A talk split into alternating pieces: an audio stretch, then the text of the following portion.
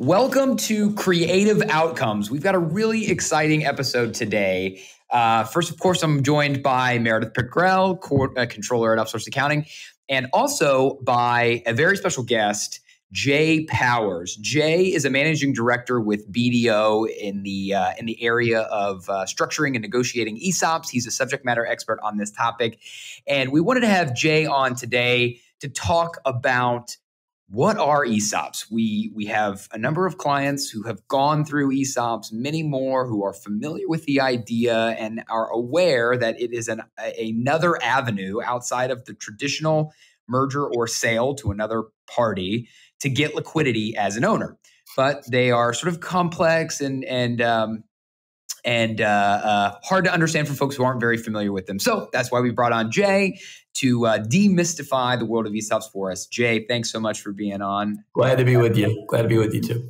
All right, Jay. So why don't we just start off with uh, what is an ESOP? Like, why would somebody want to do this? Sure. So ESOP obviously is stands for Employee Stock Ownership Plan, not Employee Stock Option Plan. Employee Stock Ownership Plan.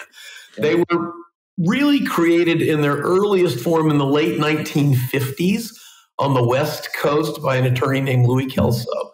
And he did it primarily to give owners a different option to liquidity and a pathway to succession and transition. Um, in 1974, ERISA law, which you know governs most benefit plans, uh, set about you know some rules with what you could do and what you couldn't do with ESOP. So formally codified in 1974 through ERISA, there were about 7,000 ESOP owned companies in the US. That's not a big number when you look at kind of the profile of the sure. local middle market business. Gotcha. Um, okay. Why would people use them, Ryan? Well, um, what we see, and I've been doing this kind of work for about 25 years, is certainly owners ought to look at all paths to liquidity, right? But if yeah. they have um, a notion to continue a legacy that they or they and their partners or their family has built in a business, or if frankly they just want to show a lot of loyalty to those folks that have helped them build a business, yeah. uh, they ought to look at ESOP as as maybe a you know an alternative to the third party sale. Um, it is a buyer. It is an arm's length buyer. The ESOP pays fair market value for the business. There is no inside ESOP value or something like that. There's no self dealing here. The ESOP as buyer is represented by a trustee, a fiduciary that ha- acts on behalf of the benefit plan to purchase the shares from the seller.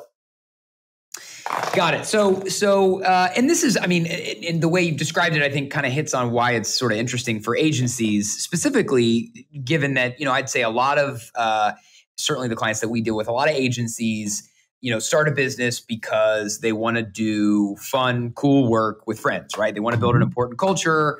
Uh, they care deeply about the people that work that they work with and that they employ. Uh, like many business owners, they eventually want to enjoy the fruits of you know the ten or however many years of their labor, and so liquidity is certainly something that is interesting to them as anybody else. But the idea of handing over this baby to a WPP or holding company or an Accenture or some consultancy yep. or whatever is yep. I don't know sometimes gut wrenching right and feels folks feel like oh that, is that you know that that can't be the only way and so this ESOP has the opportunity to provide the, the best of both worlds, right? Give them a little yeah. bit of liquidity, money in their pocket, and also yeah. continue the legacy. Put and and also give their employees who have been who have who have been with mm-hmm. them and and uh, give them a little bit of uh, skin in the game and some upside in what they've collectively built. Without a doubt, you know, having employees who've been with you a long time or partners who have been with you a long time who haven't previously perhaps owned equity, now they're going to be real owners in the business through their participation in this benefit plan that buys the shares on their behalf. So how? Okay, so let's say. Uh, well, let me. I have a couple questions. So let's say I'm listening to this and I'm like, yeah, this sounds amazing. I 100% want to do this. My first question would be: Is there any profile of a business, whether it's an industry, whether it's the size, whatever, that is a good fit for an ESOP yeah. and a profile of business that is a particularly bad fit? Like what you sure. know, who should be sure. really thinking about this? Good fit, it really runs the gamut. Um, it, you know, I've, partic- I've participated in a couple hundred transactions over my career. It really runs the gamut from heavy machinery, metal bending, manufacturing, distribution, all the way over to pure, pure service businesses. Um, the ESOP, because it does use debt in some form to yeah. buy the shares from the founder owners. That could be friendly debt like a seller note, that could be bank debt, but it does use some form of leverage. That shouldn't scare anybody.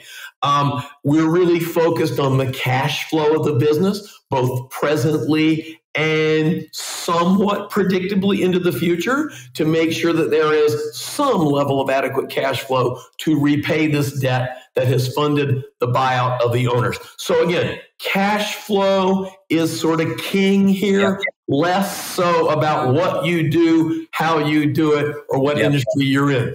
Uh, the bad fits for ESOP really fall into two categories. And I think you guys can figure this out pretty quickly. If you've got tremendous turnover in your employee base, you're not a great ESOP candidate because yeah. this is a benefit plan yeah. that has company shares in it, and you have to vest in those company shares. And if you hang around and vest in the plan, it's going to be a terrific payoff for you because you haven't bought the shares. They've been yeah. placed in this benefit plan account for you. So if yeah. you hang around and you invest and you have a nice long runway, you're going to do well in the ESOP. If every position in the company is a high turnover position, nobody ever vests in the plan.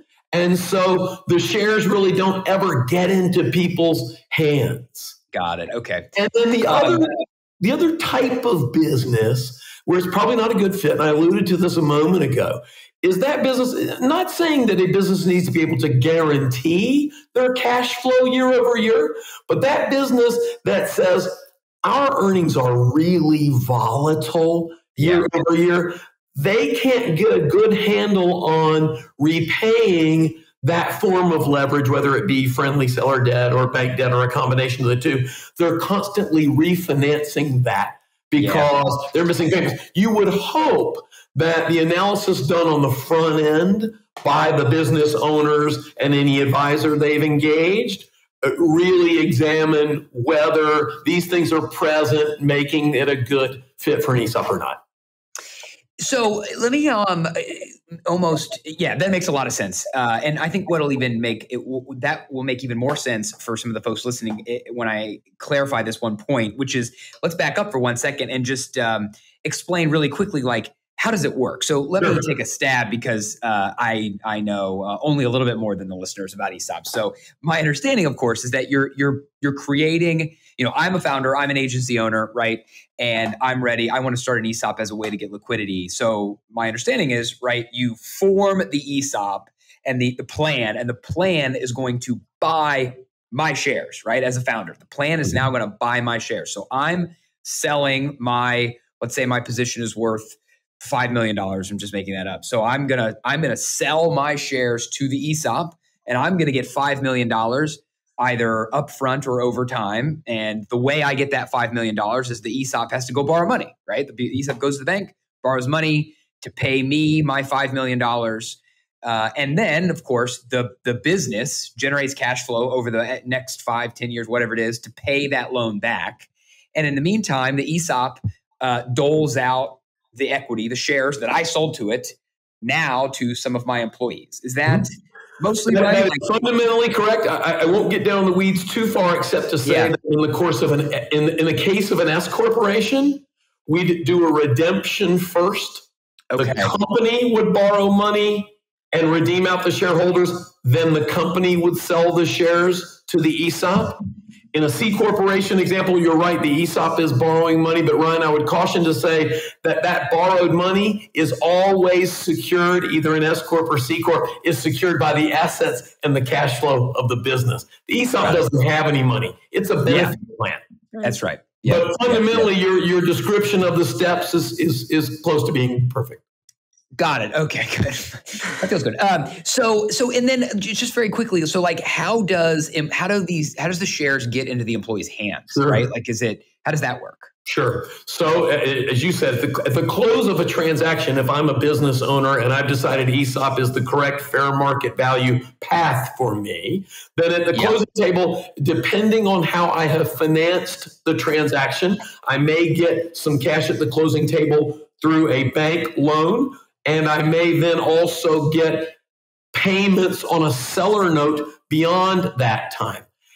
As that debt is repaid each year to me or to the bank or to the combination of us, shares leave the benefit plan. Remember, when the transaction closes, the ESOP has all the shares. Yeah. I'm still perhaps working at the company and active in the company and active on the board and that sort of stuff. This is I don't have to exit. Yeah. Um, as the debt is repaid each year, shares leave the plan and they go into individual benefit accounts. So every full time employee has a benefit plan account. And each year they receive shares for free. They don't buy them like in a 401k. No money comes out of your check. You get shares each year in your account and you have to vest in that plan. Uh, you can have some partial vesting or you can have cliff vesting, either one. But if I am an employee and I stay through the vesting period and I continue on a long length of time, I continue to get shares in this benefit plan each year. And then when I retire or I leave, I simply sell those shares at the current market value back to the plan where they get reallocated all over again. Interesting. Okay. Is is it like a normal like 401k plan? Like you have your your certain entry dates, you have to have certain length re- requirements. Like is one person getting more shares than another employee? Great question. And again, that depends on the, the, the kind of testing you run around the allocation models. Um, it's quite common, but not absolute, that the way the shares are allocated each year, Meredith, is a function of compensation among individuals or tenure, but that doesn't necessarily have the case. Have to be the case. You can create an ESOP where everybody gets the same number of shares every year. So there is some flexibility, flexibility, in how you design the allocation. Your other point is about the, the 401k rules. It is similar in this respect. Yeah, you, you have to be an employee. You know, at the start date of the ESOP, if you're already an employee, you're in. If you join a day after the ESOP starts, you've got to wait a full year before you can join the ESOP. And then, yeah, the typical vesting we see is a graduated time period vesting or some cliff vesting at a point in the future.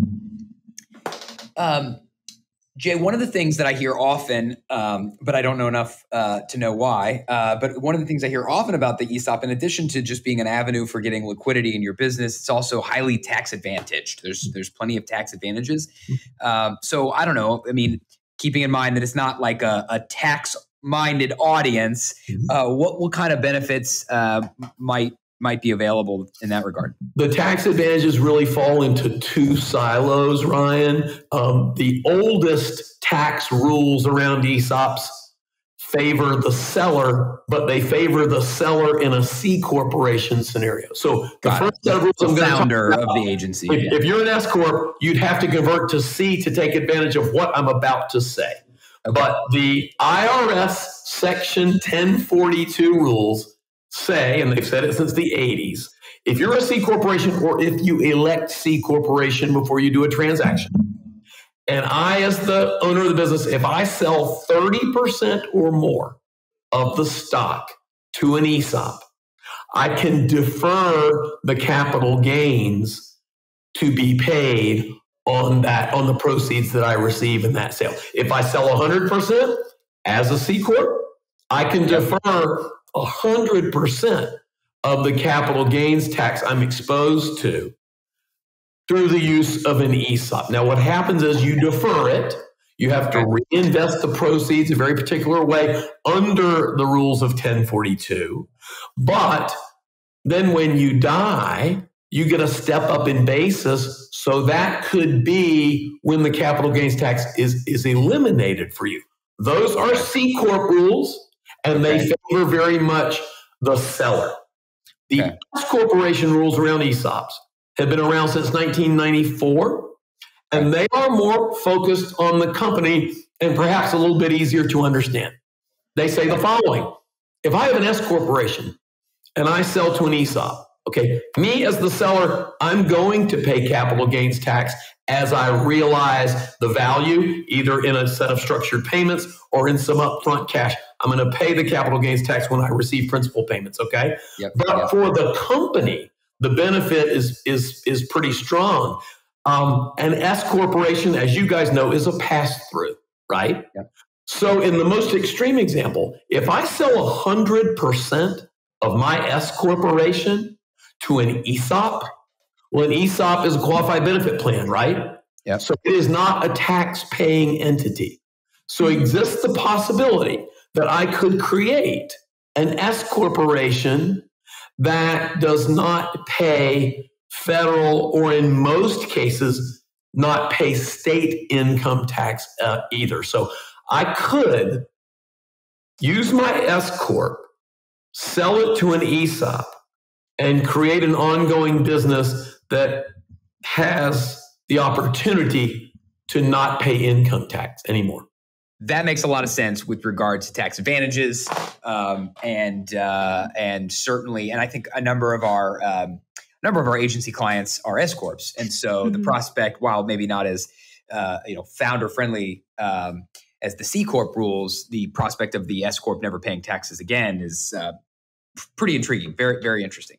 Let me ask one more sort of tactical question. We talked about this a little bit before we started recording. I think it's it's informative or interesting. Um, so, you know, let me let me phrase this as a question, which is to say, if I am, let's say, i am an agency owner and I think my shares are worth, um, you know, again, not nine times EBITDA or whatever it is, and that comes out to you know five million dollars should I expect to get my $5 million day one? Or what's the most realistic way that like I end up getting my money out of the business? How does this come together with regard to that? Yeah, that's a great question. And it speaks to how these deals are fundamentally structured, right? Yeah. yeah. So you really got three options in how you finance these things, and they are all related to the value you're able to achieve. So my role in these transactions is to advise sellers, is to advise business owners on how to do a good deal you know how to be careful about how you do the deal but to do a good deal.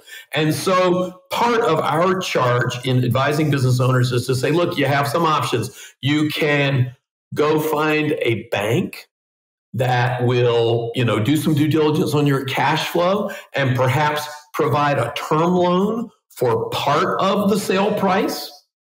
You can look at sub debt or mezzanine sources of financing, also third parties who will add a little more money to that capital stack at the closing table toward our, our nine multiple, Ryan.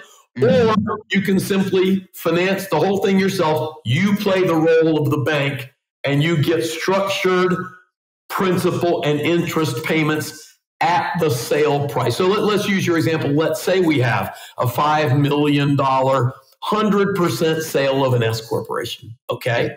And let's say that the owner says, you know, I'd like a little bit of that purchase, that sale price at the closing table. Well, we'd go out and talk to a number of banks and say, do your due diligence, see what you'd be comfortable lending into a transaction like this. And as a general rule, uh, these days, a bank, a traditional senior bank, is probably going to lend somewhere between 20 and 30% of that multiple of that $5 million price yep. in a senior term loan. Again, it all depends on the quality of the cash flow and the assets of the business. I will say that as a qualifier. Yep. So how do I how do I secure the rest of my sale multiple, right? Well, I can do it with the inclusion of uh, of some mezzanine financing, second tier financing from an outside party. Or I can simply take a seller note for the balance of that purchase price. Let's make the arithmetic simple. Let's say a bank is willing to lend a million dollars. Of the $5 million sale price to the ESOP that I am getting. Yep. Um, well, we can look at a, a, another turn maybe from a mezzanine financing. So maybe there's $2 million at the closing yep. table. But mezzanine financing is, is quite expensive, guys. And, and the role they play is to say, we, we, we sit in the capital structure underneath the bank. So our return requirements are going to be a little bit higher, right? Right. So right. many business owners look at that and they say, well, why don't I just play the role of the subordinated financing partner underneath the bank and yep. take that higher rate of return as a subordinated debt holder? So you get your full price, um, but you get in the combination of bank money and seller financed notes. Now, remember what we said a little while ago. In the case of the S Corporation, we're creating a business, not intentionally, just by simply using the ESOP rules available to us. We are able to create a business that might avoid paying income taxes. All right. So it's got more cash flow every year. So it very likely is a, is a strong and attractive candidate to a bank because the bank knows that it's going to be repaid with pre tax dollars unlike a lot of businesses it yeah. deals with. So banks like ESOPs a lot, so much so that they're not only willing to lend money to ESOPs, but they're also very interested when their initial term loan is repaid. Yeah. They're interested sometimes in refinancing that seller note. The rest of the seller note. That underneath them. Yeah, that makes sense. Yeah. Well, and you know, I mean, if I'm a if I'm an agency owner and I'm weighing, uh, you know, my varying liquidity avenues, a seller note where I get my the remainder of my money over a period of time is not unlike the kind of earnout I would be subject to if I were selling to an agency holding company, with the exception of this is a guaranteed note, right? The the price yes. is fixed in versus an earnout that's often tied to some contingency uh, requirement, right? The so, other thing we like to point out to owners, Ryan, is this: if you own an S corporation, uh, and I'll keep the example simple, you're currently getting distributions each year. Yeah. Yep. You're paying income tax on those distributions. Yep. Okay. If I sell, in our example, to an ESOP for $5 million, and I decide I will finance the whole thing to keep our example simple in a seller yep. note, now I'm getting principal payments on a note that are taxed at capital gains. Nice. Okay. Those right. used to be the distributions I got each year taxed at ordinary income. Very interesting. Okay. Got it. Okay. Meredith, are you going to ask a question or? No, I was I oh, was following okay, along. You're just thinking oh, okay. I, I, had a question and then I answered it. Wanted to provide some space for it. Okay, well, let me ask one more. Let me ask one more thing, and and and um, so I'm actually going to read you a quote. So and it's a little bit long, so everybody hang with me. But there's, you know, obviously, uh, uh, and and no judgment, no shade. Uh, lots of there's plenty of room in the industry for varying opinions. But one, and I'm not even going to mention him by name, but one sort of famous thought leader in our space, many folks listening to this would would be familiar with, has been pretty critical of the idea of ESOPs in the past. Uh, and and you know he, he wrote a post sort of at length about why he felt so strongly against ESOPs, and you know I'll summarize his sort of like conclusion, which is quote saying, you know, long term though it's just sort of a disaster. I've never seen an ESOP owned firm thrive. Ownership doesn't really encourage employees to think like owners. If you doubt that, consult the results from the companies who've tried it. Second, it's difficult to disentangle your firm from an ESOP. It limits your options uh, because uh, seldom will any other entity want to buy a company that's already in an ESOP. Decision making becomes really difficult. And uh, lastly, you're really not even doing your employees a favor in the first place because you're concentrating all of their assets into the same into the same basket. So, you know, obviously he's very critical of the idea that that ESOPs would be appropriate for uh, marketing services firms, and and I suspect you'd take issue with at least one or a couple of those things. But I, would be interested in like how would you respond to that? What what what what do you? What sure. Do you well, my first response was I would love to introduce that individual to all of my clients. right. I really would. I really yeah. would. Yeah. The second one I'd address is the notion of uh, owners, uh, employees acting like owners. Um, that's a function of communication if it's communicated correctly to employees on the front end as to what kind of an opportunity this is for them and how the day to day decisions they make affect growth and profitability and thereby affect value and they're getting shares each year that will have a value on them, then I think they are so motivated. There are two, you know, large uh, uh, associations uh, that represent ESOP companies and ESOP employees and do a lot of legislative uh, and lobbying efforts around ESOPs in this country. One is the ESOP Association, and the other is the National Center for Employee Ownership, the NCEO. Uh, each of these organizations, just to name two, have done significant studies over a long number of years about ESOP owned companies and research around efficiency, profitability.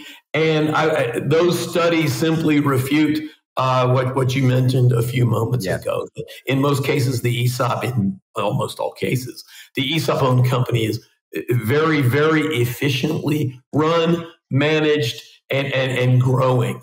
Um, a couple other points that, that you brought up uh, entanglement from an ESOP. Um, any third party buyer, to be blunt, is going to look at a balance sheet and see what the balance sheet looks like. The ESOP is one shareholder. Mm-hmm. It's a benefit plan with one shareholder. If an acquirer comes along, I've seen many of my clients sold to third party buyers. They're going to look at the balance sheet, first of all, how much debt is or isn't still on the balance sheet. That's the biggest issue they're going to have. But they're going to have that issue with any target. That's right. That's exactly right. And beyond that, it's just we've got this one shareholder represented by this independent fiduciary, a trustee. So let's negotiate with the board and let's negotiate with the trustee. I, in my 25 years of doing this stuff, have not seen an ESOP or simply the construct of an ESOP as an impediment to the third party sale at some point in the future. You, you, I'm sorry, you have to remind me of a couple of the other uh, points. Well, no, I mean, and I, I think, I think the final was the idea that uh, you know you're not doing your employees a favor because you're you're uh, sort of uh, concentrating all of their retirement in uh, in uh, one one basket. Sure. Though I'm not sure they that's actually fair because yeah, obviously you're yeah yeah if if a, if a company already has a 401k in place or some other profit sharing uh, uh, plan in place the esop is not intended to replace that yeah. this is another benefit to the employees and it's different in the fact that they receive these shares in a benefit plan account each year and they don't come out of pocket for them right so right. they're not really at risk here yeah. with the use of an esop the second thing is, um, are you doing them a favor? I don't know. They've got a vest in the plan, you know, just like they would any benefit plan. But if the value of the company, if it goes up over time, when they depart from the company, if they have vested, uh, they've got a, a pretty significant benefit here. Um. There are also diversification rules around ESOP. You can reach a certain age or a certain time period that you've been in the plan, and you can diversify your holdings mm. out of simply the company's shares and into cash and other things. So there are rules and, and, flexibility written around some permission of diversification within the ESOP plan after you reach a certain period of time in the ESOP. Yeah. So it sounds to me like uh, this individual uh, maybe had a, a, bad experience or a couple of bad personal experiences, but it sounds like it's really, I mean, the it's a function of the execution, whether internally or, or externally, of those ESOPs, and not the uh, not the structure or the fundamental concept of an ESOP itself. There's nothing about the ESOP. Ryan, the, the, to your point, the, the the the bad ESOPs I've seen in my career have been poorly structured from the get go. Either the allocation rules were used poorly or the company was over. And this is important, guys. Even though this is an arm's length fair market value transaction, that ESOP is paying fair market value for the business. Yeah. There are certain providers of services out there that are going to tell an owner, I'm going to get you a value far beyond that. Well, let's think about that for a minute, you guys, together. We want to do a deal, a negotiated, fully due diligence deal at fair market value.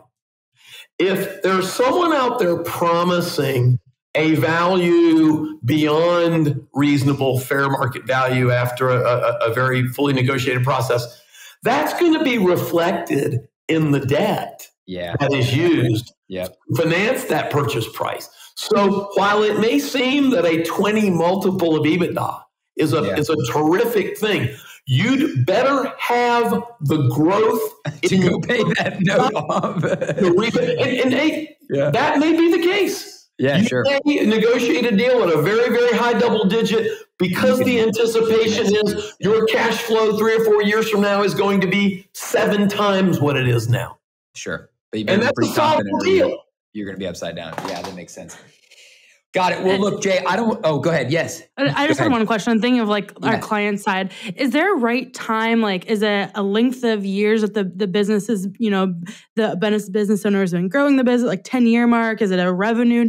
Is it just yeah. like, is it just Does, like the steady cash flows? Is that, is that what triggers like, when do I go and start considering because it also and just to layer onto that it also probably isn't free to just like get the lawyers and the folks involved. So like at some size of esop it probably like the transaction yeah. costs don't really support the concept so yeah. Yeah you know it, it's more um, focused on the number of employees you have. Okay. There's no hard and fast rule about this you guys but if you have a smaller number of employees then those ESOP shares are going to be concentrated among a few people. And that's not the goal of using one of these plans. So, you know, there's probably some number, again, uh, not written in stone out there 20 employees, 25 employees, maybe more, where it's a yeah. better fit. Yeah. As far as the history of the business, you know, as we said at the beginning of our conversation, we're using some form of debt to buy, the, or, or we, we can use some form of debt to buy the business owner out. So we want some history. That doesn't necessarily mean 10 years. That doesn't necessarily mean five years. We want some history of predictability, not guarantee, but predictability of some cash flow, and then some forecasted predictability of that cash flow to do an ESOP deal. So there's no perfect industry. There's no perfect balance sheet. Um, it really focuses on whether the culture is a good fit for it, mm-hmm. whether the selling shareholders are interested in continuing a legacy and being loyal to people yeah. that have been with them for a long time. But then the financial side of it would focus more on some level of predictability of cash flow and some critical mass number of employees to share in the benefit. That makes sense. That cool. makes sense. Yeah. So Jay, um, I'd say, look, in summary, it it really feels like, and, and it's not again, it's not a uh, it's not a one size fit all. But if, if if you're a business that's uh, you know you've a it, you're a founder that has is desiring some liquidity, right? You're looking to get some cash out of the business. Uh, and you've got some predictability of cash flow, and there's you've got the right culture that you want to reward and enroll uh, your team. This is a very viable, uh, very viable option, and especially for marketing services folks who are who I just know I talk to them all the time get kind of queasy about the idea of selling to uh, you know the man. this is uh, you, you, this is a way to do it the, the, in a different way. So. It's, and, it's, and you're right. Like any transaction, I, I, emphasize do your homework on the front end. It's not a perfect fit for everybody, yeah. but you know a lot of the work we do initially with business owners is really just sort of modeling what it might look like for them before they stick both feet in the water. All the way in. Yeah, that's smart. Yeah. Well, Jay, thank you so yeah. incredibly much for joining us. Honestly, you are a wealth of knowledge. We could be doing this all day, uh, but we won't do that to you. Um, so thank you so much. Really appreciate sure. it. Thanks, you guys. Enjoyed my time with you. Have a great day. Awesome. Thank you.